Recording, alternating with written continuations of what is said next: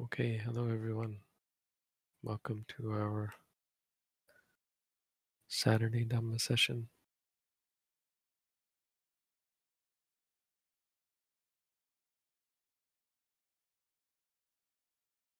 So this morning on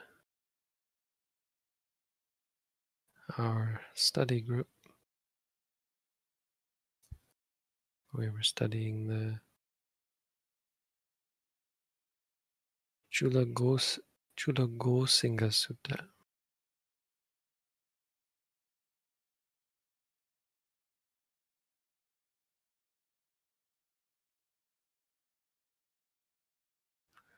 It's about a group of monks, Anuruddha, Nandiya, Kimbila, living in the Gosinga, the Gosinga Park, Gosinga Salawan, a forest of sala trees.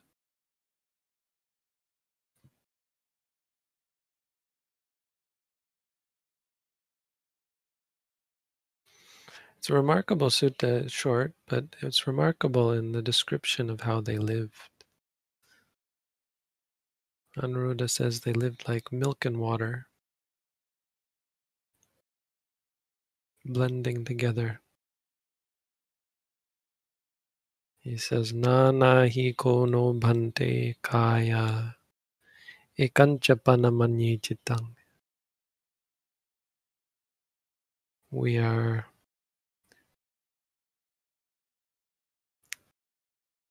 we are separate merely in body, Venerable Sir. But one would think we are one we are of one mind.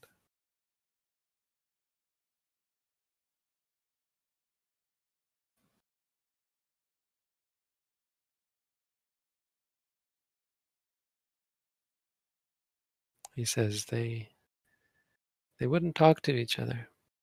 They didn't have to. They they lived in such harmony that they never needed to speak a word. Dedicated to their meditation practice, they didn't have to talk.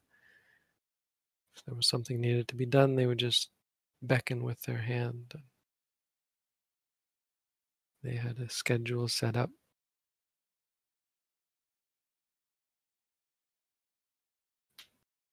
For food, for cleaning, for maintaining the monastery. And every five days, they would get together and they would talk about the Dhamma all night. Stay up all night chanting the Dhamma, discussing the Dhamma. And then they'd go back, and for five days, they wouldn't even have to speak to each other. They were in such concord.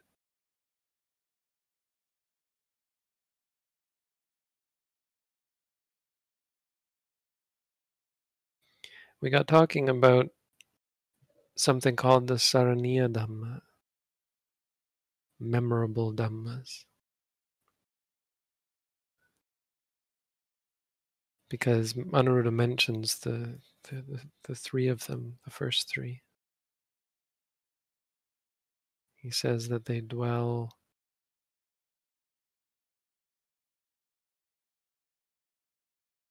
performing acts of kindness towards each other in public and in private means. When when meeting with each other their acts were thoughtful kind considerate. They were dedicated to maintaining their friendship but also behind each other's backs they would do things that were helpful towards each other cleaning up after each other putting out food for each other putting out seats and water and thoughtful towards each other.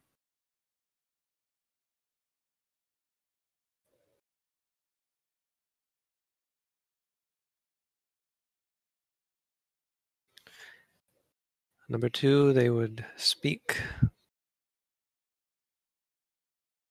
kind, friendly, considerate words towards each other and about each other, behind each other's backs.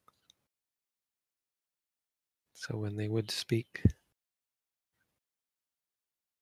they would speak kind words when they met every five days, I guess, because they weren't speaking otherwise.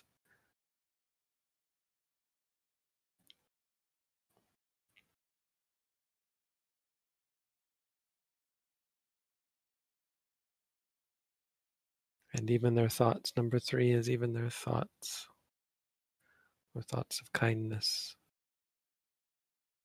Sending metta to each other. May my companions here be happy and free from suffering.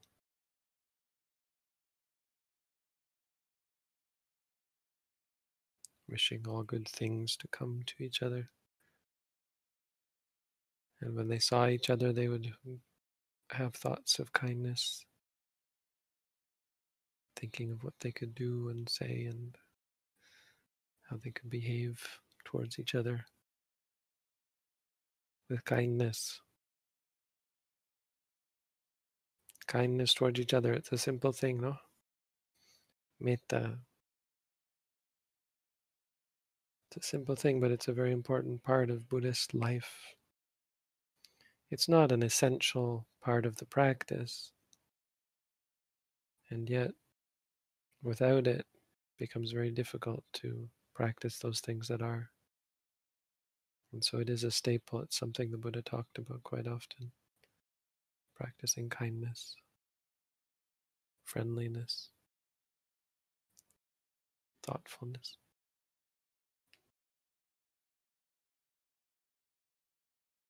And so I mentioned that there is a group of there's a there's a set of six. There's three more actually.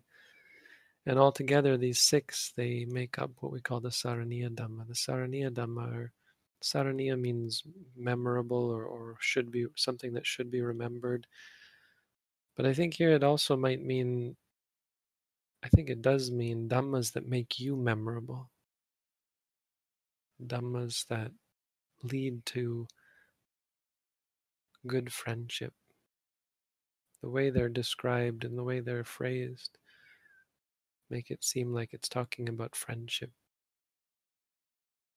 It's talking about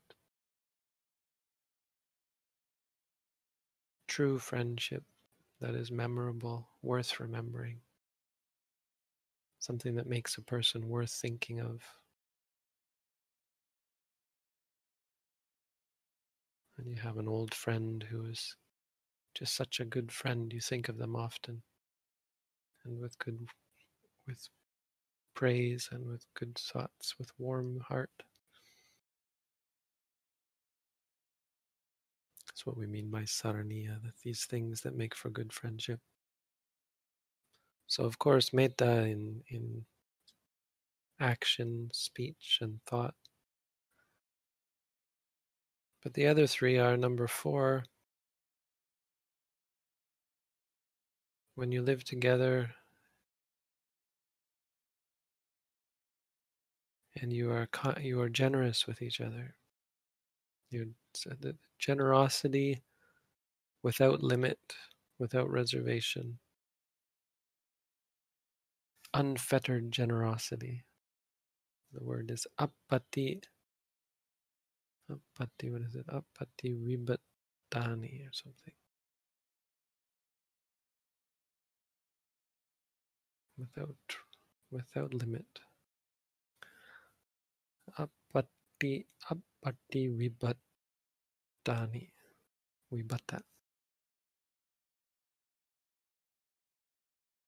without any limit so you don't say I'll give a little bit but I'll only give so much.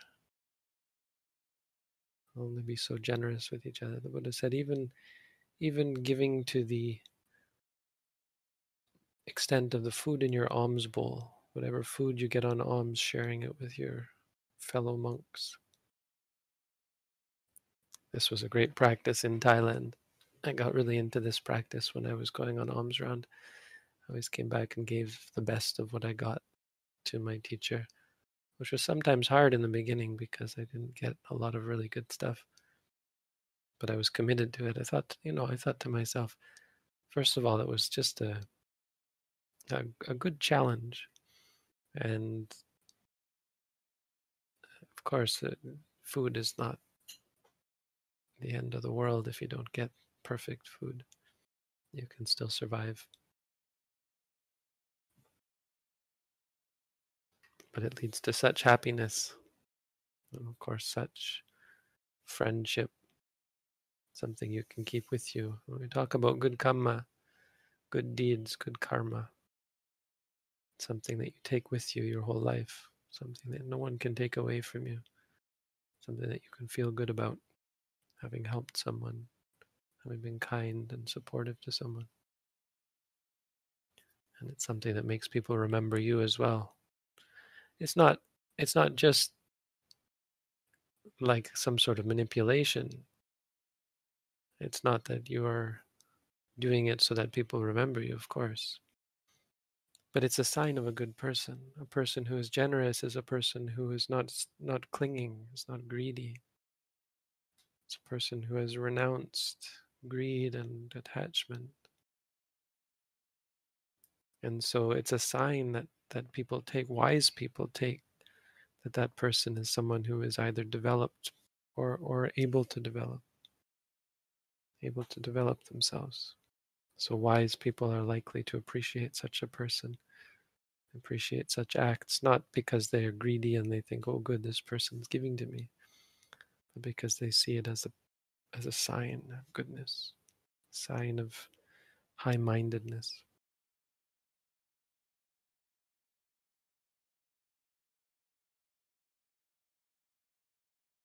Number five is ethics when you live together in harmony of ethics. Now, this doesn't necessarily mean harmony of ethics doesn't necessarily mean that you're very ethical. The Buddha, but, the, but the Buddha phrases it that way. He says,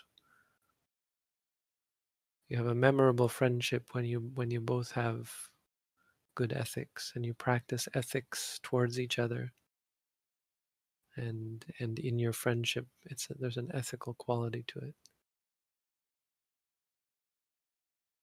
But why i mention it not necessarily being very ethical is because the same goes for people who are unethical like bands of thieves or so on.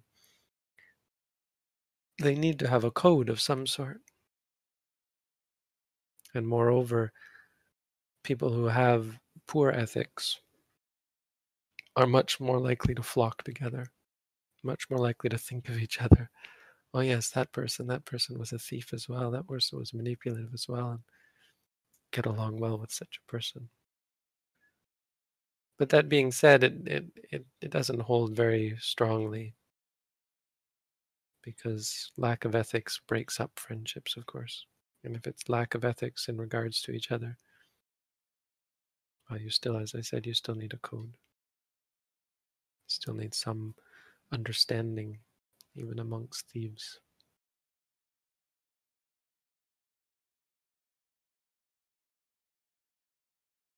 So, purity of ethics.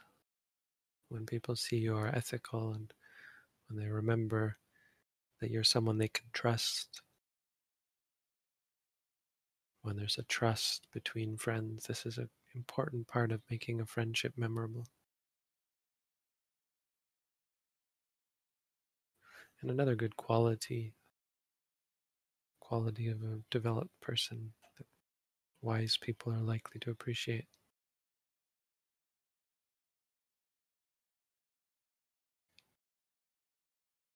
And number six is right view. Having a agreed or a, a mutual right view where you both are on the same page about reality, able to discuss things without arguing. No? True friendship is where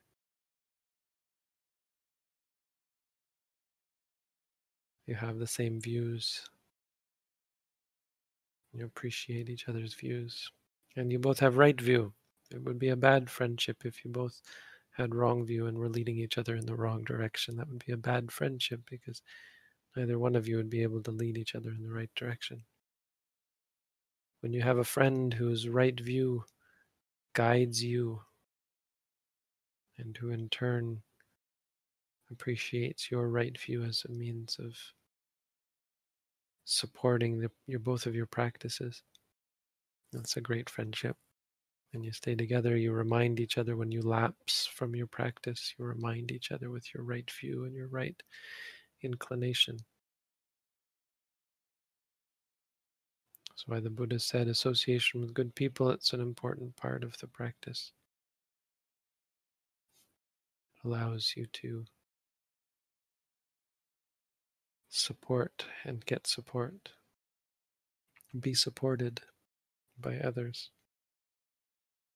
Mutual support on our practice, on our path. This is a big part of why we created a online community, why we do a study group, and, and we try to create volunteer groups and so on to keep people working together in a good way, to create community and harmony, to provide an opportunity to create memorable friendship and develop our develop together on the path.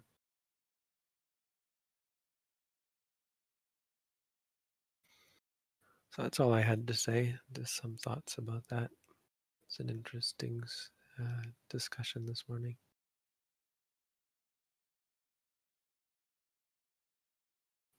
So I'm ready for questions.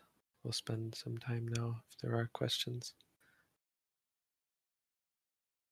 Chris is here to ask them, and Jim is here to moderate in the chat and to pick up questions and put them into the queue. We do have a few questions, Bhante. Let's begin.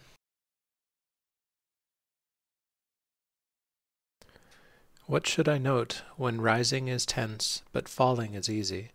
It seems to necessitate jumping around and doesn't go away for a long time.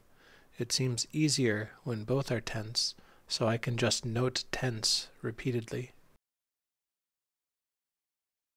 I don't quite understand the necessitate jumping around part.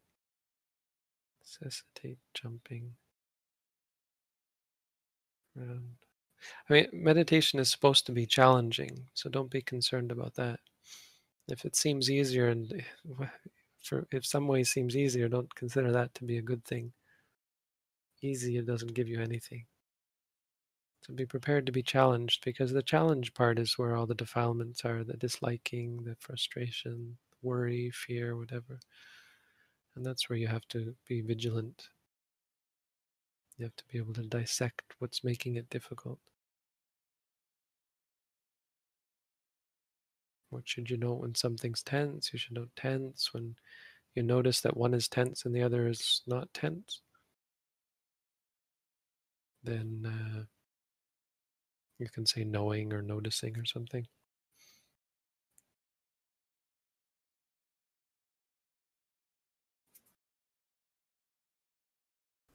What should I do if there is a phenomena that takes all my attention, whatever the posture? I have a sensation of constant heavy pressure on the spine that greatly hinders breathing. Should I focus only on that?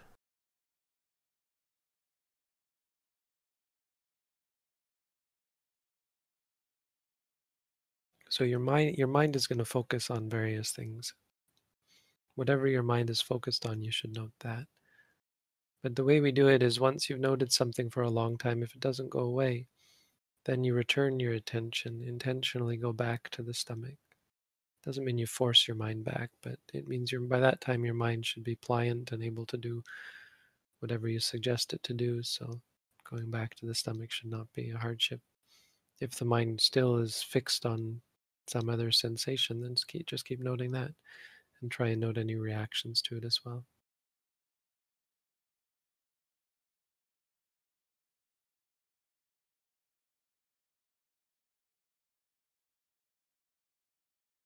How do I deal with memories and thoughts during meditation that are so strong that they make you open your eyes?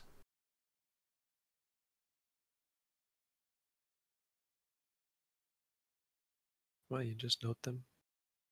Strong or weak doesn't make any difference. If you open your eyes, you can say knowing or something, just being knowing that, not acknowledge that you're aware that you've opened your eyes. Seeing if you see something. But of course, noting the memories, the thoughts, and the thoughts and memories are not strong. It's the reactions to them, I suppose, that are strong. So you should know whatever that reaction is.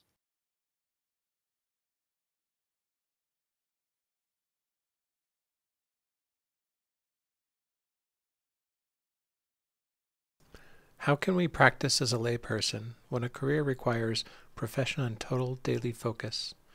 What is the purpose of our work requires non-Dhamma actions?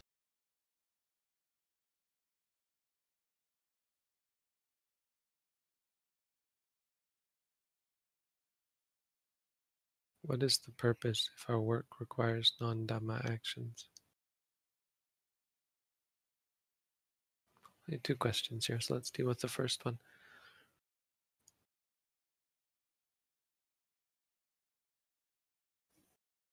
So if your career requires focus, meaning requires mental activity that is not mindfulness, then generally you try to take breaks. You two things. You try to take breaks where, where in between your work, where you can be mindful.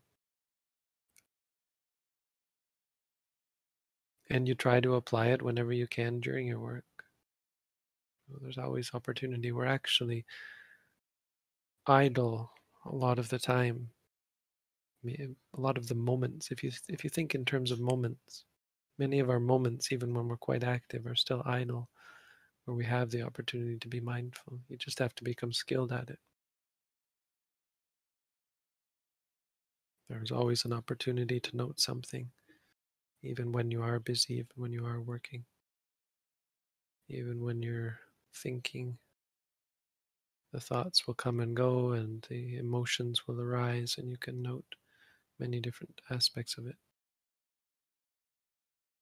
And you can always interrupt it moment by moment to note something like sitting or walking or standing or feeling and so on.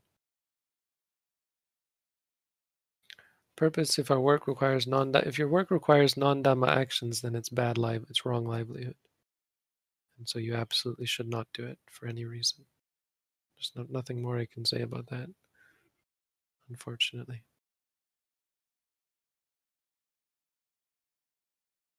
I mean, sorry, I don't mean there's nothing more I can say about, but I can't say anything but that. I can't I can't help but tell you that it's there's there's no way of saying that it's right. If your work requires non-dhamma actions, now you have to be sure that it's actually true that it requires non-dhamma actions because it may not. It may just be something you think of. You think it's requiring non-dhamma actions. It's not always the case. But if it requires you to break the five precepts, that's the point.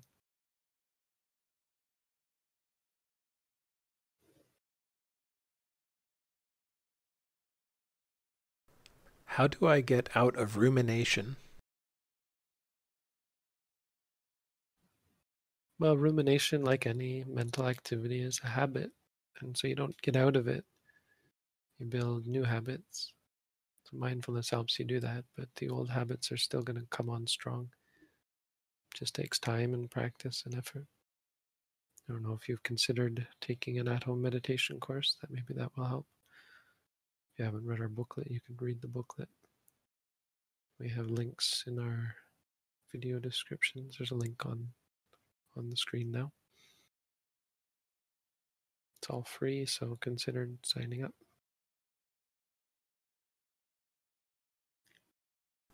How do you reach first jhana?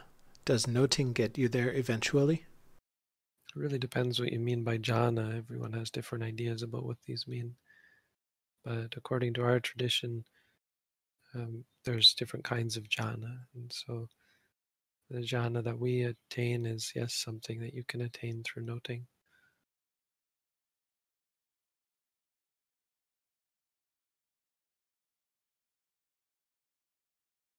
In deep meditation, I began to see a kind of spark light. I immediately got excited by it and lost that image. Why can we see a light in deep meditation? We're not really concerned about the why. I mean, I don't really have an answer for why. I guess it's it's a combination of concentration and and past habits. It can also be physical. There can be physical physical aspects, but it usually is brought on by strong concentration and near the beginning of one's practice. Um, but we're not interested really in the why. That's not ever really important. What's important is the what. It's important that we see things as they are. Mindfulness is about seeing what, what is and reminding ourselves, hey, that's what it is, as opposed to getting caught up in what we want it to be or what we think of it, how we perceive it, how we appreciate it, liking and disliking it. That's what we want to avoid by even thinking about what it me- might mean, why it happens, and so on. We want to avoid that in favor of just seeing things as they are. So when you get excited, well, you weren't very, you weren't just because you. That's a sign you weren't being mindful. Perhaps you wanted it to stay, and when you lost it, you were upset. You liked it or wanted it or something. And so all of that is is is a part of the bigger picture, the bigger problem of our in tendency to cling to things and react to things. And so the practice of mindfulness is to just note seeing, seeing, so that we come to understand and appreciate things just as they are.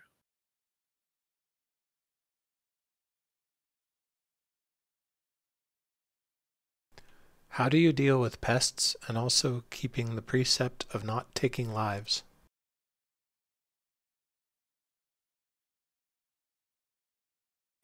It's not easy. There's no such thing as a pest. A pest is your judgment of it.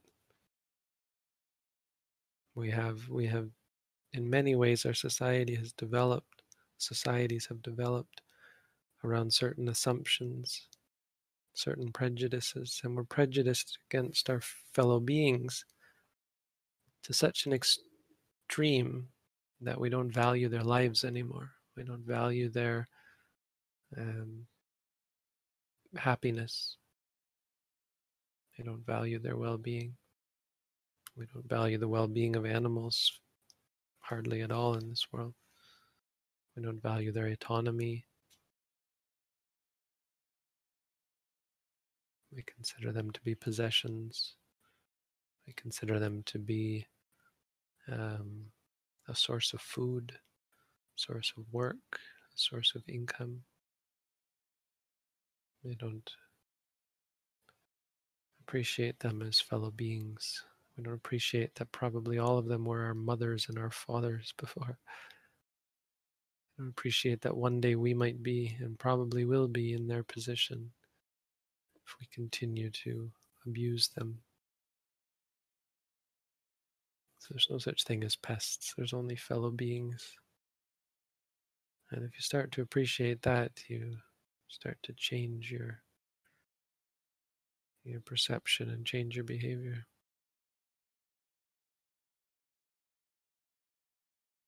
It's not easy to live a, a principled life generally requires sacrifices and patience.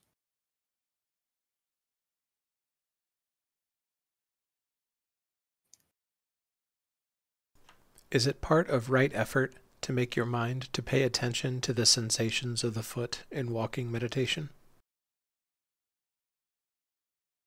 Well, it's right effort to note distractions. I wouldn't try to make your mind pay attention because that's not right effort. That's wrong the wrong view, the, the, the forcing.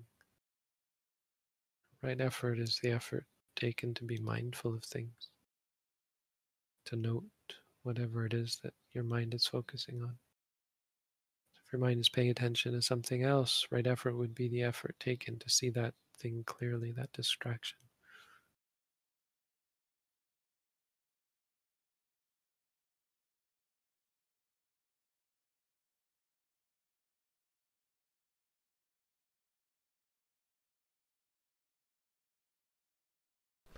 Does owning a restaurant that sells meat break the first precept? No.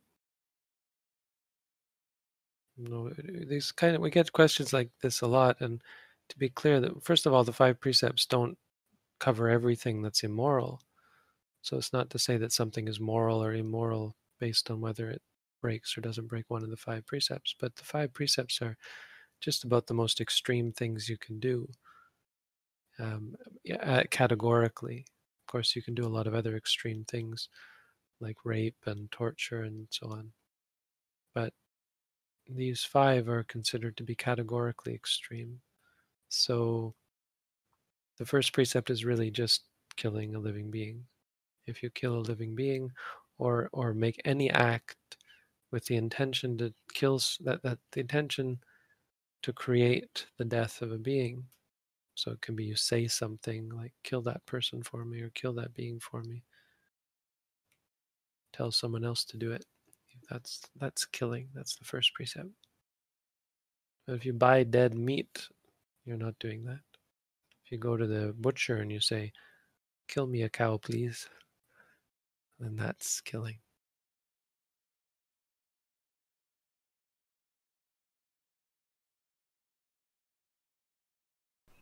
Should experience such as these be considered disliking? Thoughts of, oh my god, not this thing, person, or feeling again, or I can't stand it, or actions such as rolling the eyes and grumbling? So those things themselves aren't the disliking, but of course they're obviously uh, accompanied by dislike, with dislike, accompanied by disliking. So you can note the disliking, you can also note the thinking, you can also note the action.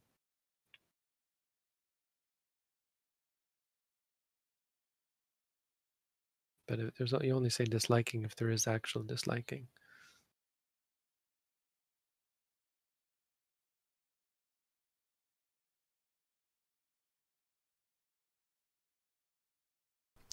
Lately, I've been seeing faces when I meditate. These are not faces I recognize. I've been continuing with my meditation without getting overly distracted by the faces. Is this the right approach? So you, I hope you're saying seeing, seeing when you see something, or or noting any distract any reaction to them. But just not getting distracted them isn't the point. The point is to note whatever we experience. So if you see something, try and say to yourself, seeing, seeing, just just to cultivate this clarity and non-judgmental awareness of it.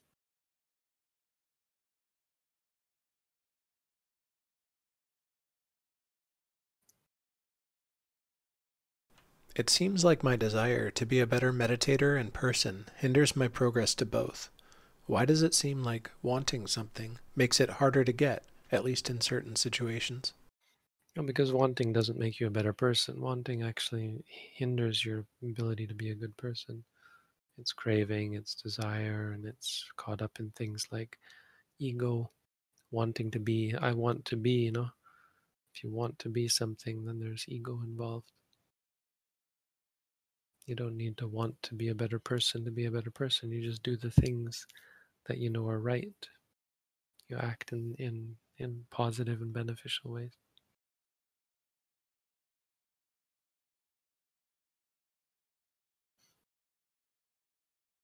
Is it possible to take the instructor course at home? So the instructor course requires a lot of work. You have to have done the foundation course. You have to have done at least one, probably hopefully two, maybe more uh, review courses. And then you have to spend a month meeting daily so we can go over the we can go over the, the fundamentals of how to be a teacher.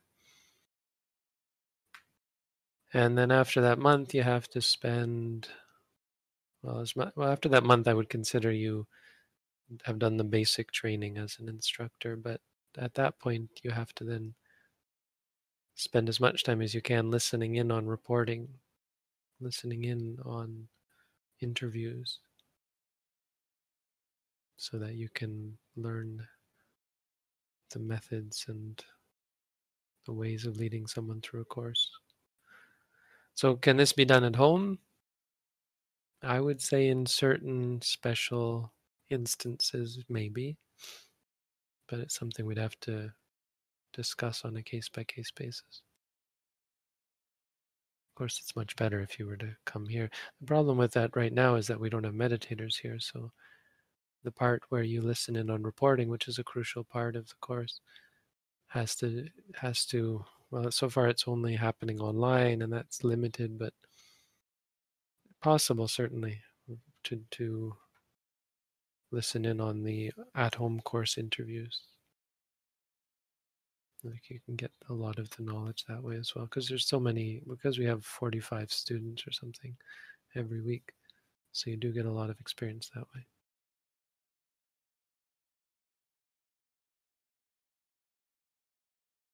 Some doubts that I note have arisen about the efficacy and power of the practice. Even if it is effective, they are like drops in the sea. How does one build trust and confidence in the practice? You don't really need trust or confidence. You just need to get get rid of the doubt. Confidence is something that comes sometimes.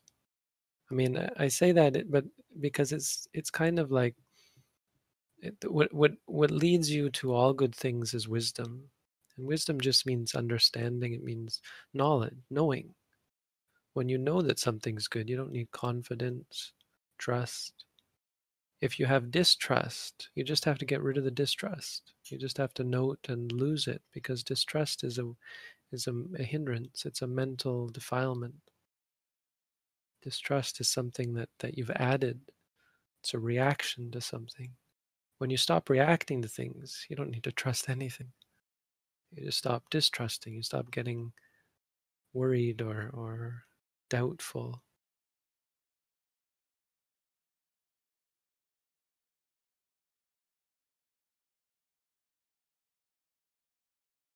Lately during meditation, I have found that drowsiness prevents clarity of mind. Could it be useful to contemplate suffering, impermanence, or non self to help focus the mind?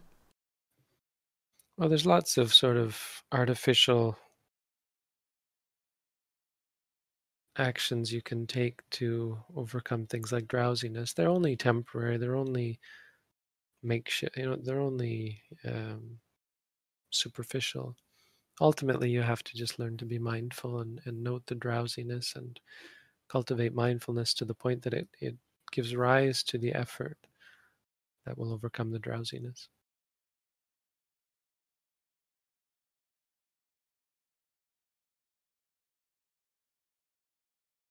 During sitting meditation, my posture becomes poor as it's difficult to sit upright for long periods of time. Do I adjust the posture and stay mindful while adjusting, or not adjust at all? It depends on the situation. There's no real hard or fast rule. Um, but if you do adjust the posture, just note moving, wanting to move, and then moving. Uh, and if you don't move, just be mindful of the posture that you're in.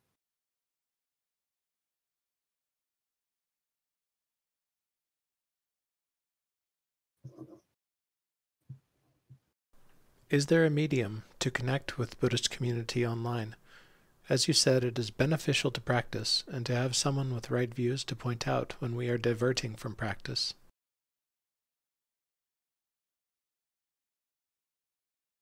So we have an online community if you're interested. Um, we, we congregate using Discord, which is how we're doing this broadcast right now. Um, but we have a study group on Saturdays and we have question we have discussion channels but um, I don't know where do you find a link to the discord? I've posted it in the chat Bhante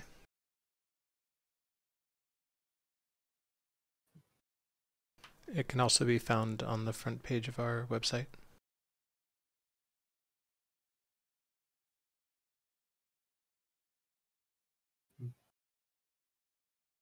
says those messages have been held for review.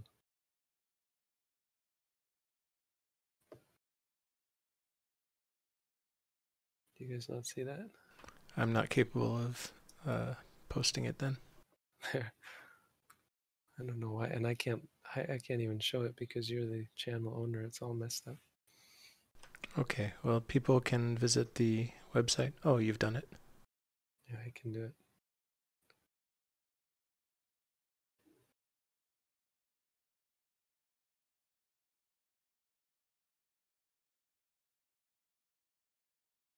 Certain notings seem to never register for me and seems to hinder my practice. Any advice?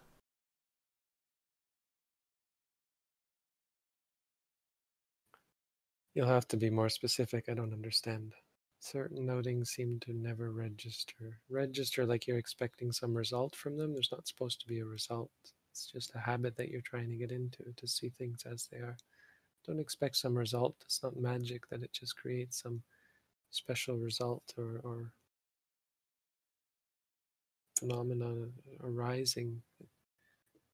Noting is is for the clarity that it brings. It's for what it doesn't bring, honestly. It's for preventing all of the bad habits that we get into when we react to things.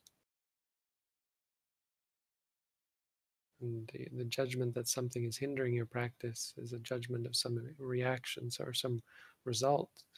So you should note those results and you should note your reactions to them as well, because that's where the real hindrance is in your reactions.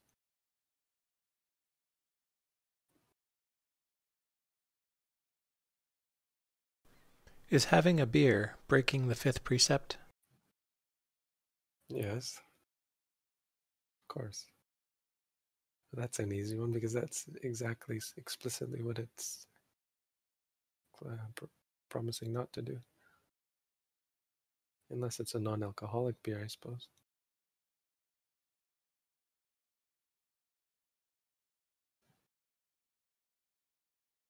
Is it not dangerous to become a teacher or instructor if you're not free or firmly established on the path?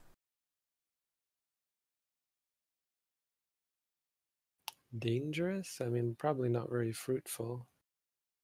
It's, I mean, the only way becoming a teacher is dangerous is if you're um, if you pervert the teachings for your own gain or so or something like that. But you know, I wouldn't. That's the whole point of the requirements for becoming an instructor is to prevent that. But on the other hand, on the other hand, anyone who's learned something can teach it. So it's easier in a way to teach, or it's a different skill to teach something than it is to practice it. So if you've uh, earnestly and honestly undertaken the practice, even on a preliminary level, you can spread it to others. I was teaching from the very beginning when I first started practicing. I was already showing it to other people and getting really good results because I was in earnest. I was really keen about it. I was really sincere in my interest in it. But I had done a, a month of intensive practice. So, I mean, that's the that's sort of the minimum.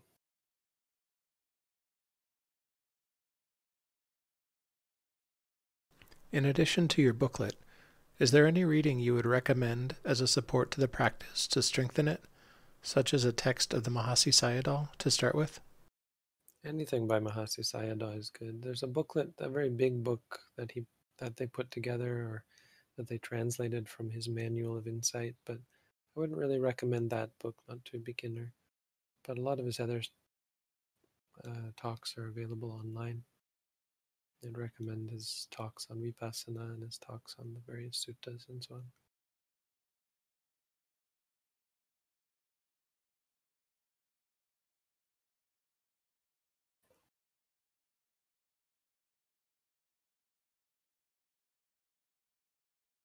What is different about the Mahasi method of meditation with other Vipassana meditation methods?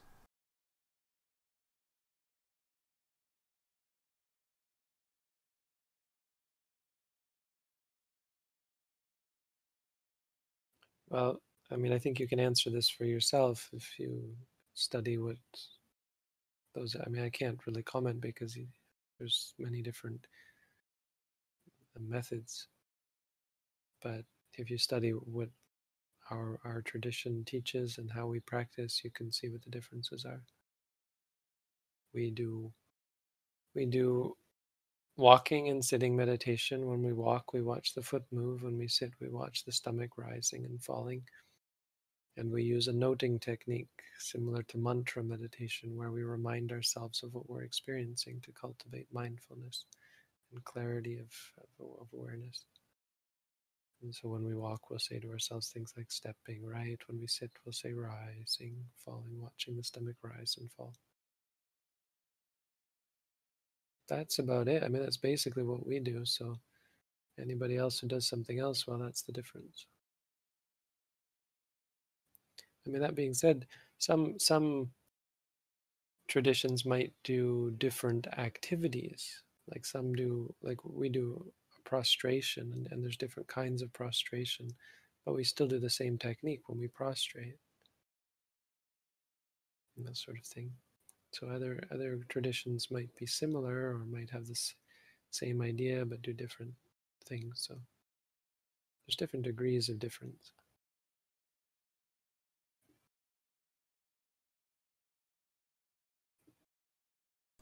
Is taking antidepressant medication breaking the fifth precept?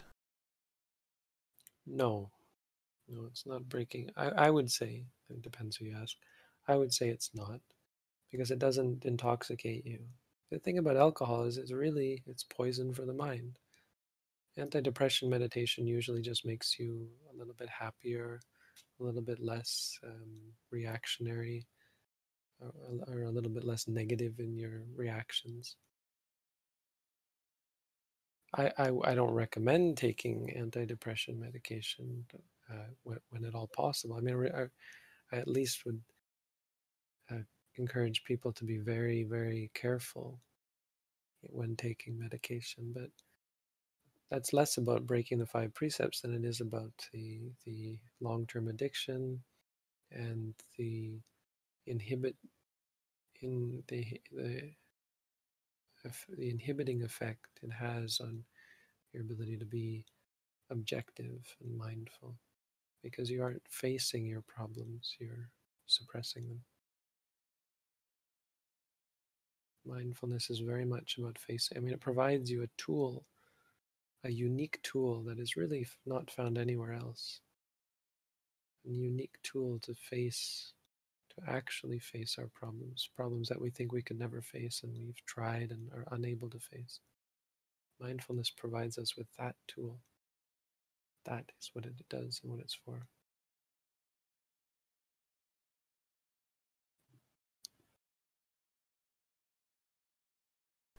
I think we've caught up to the questioner, Bhante. All right.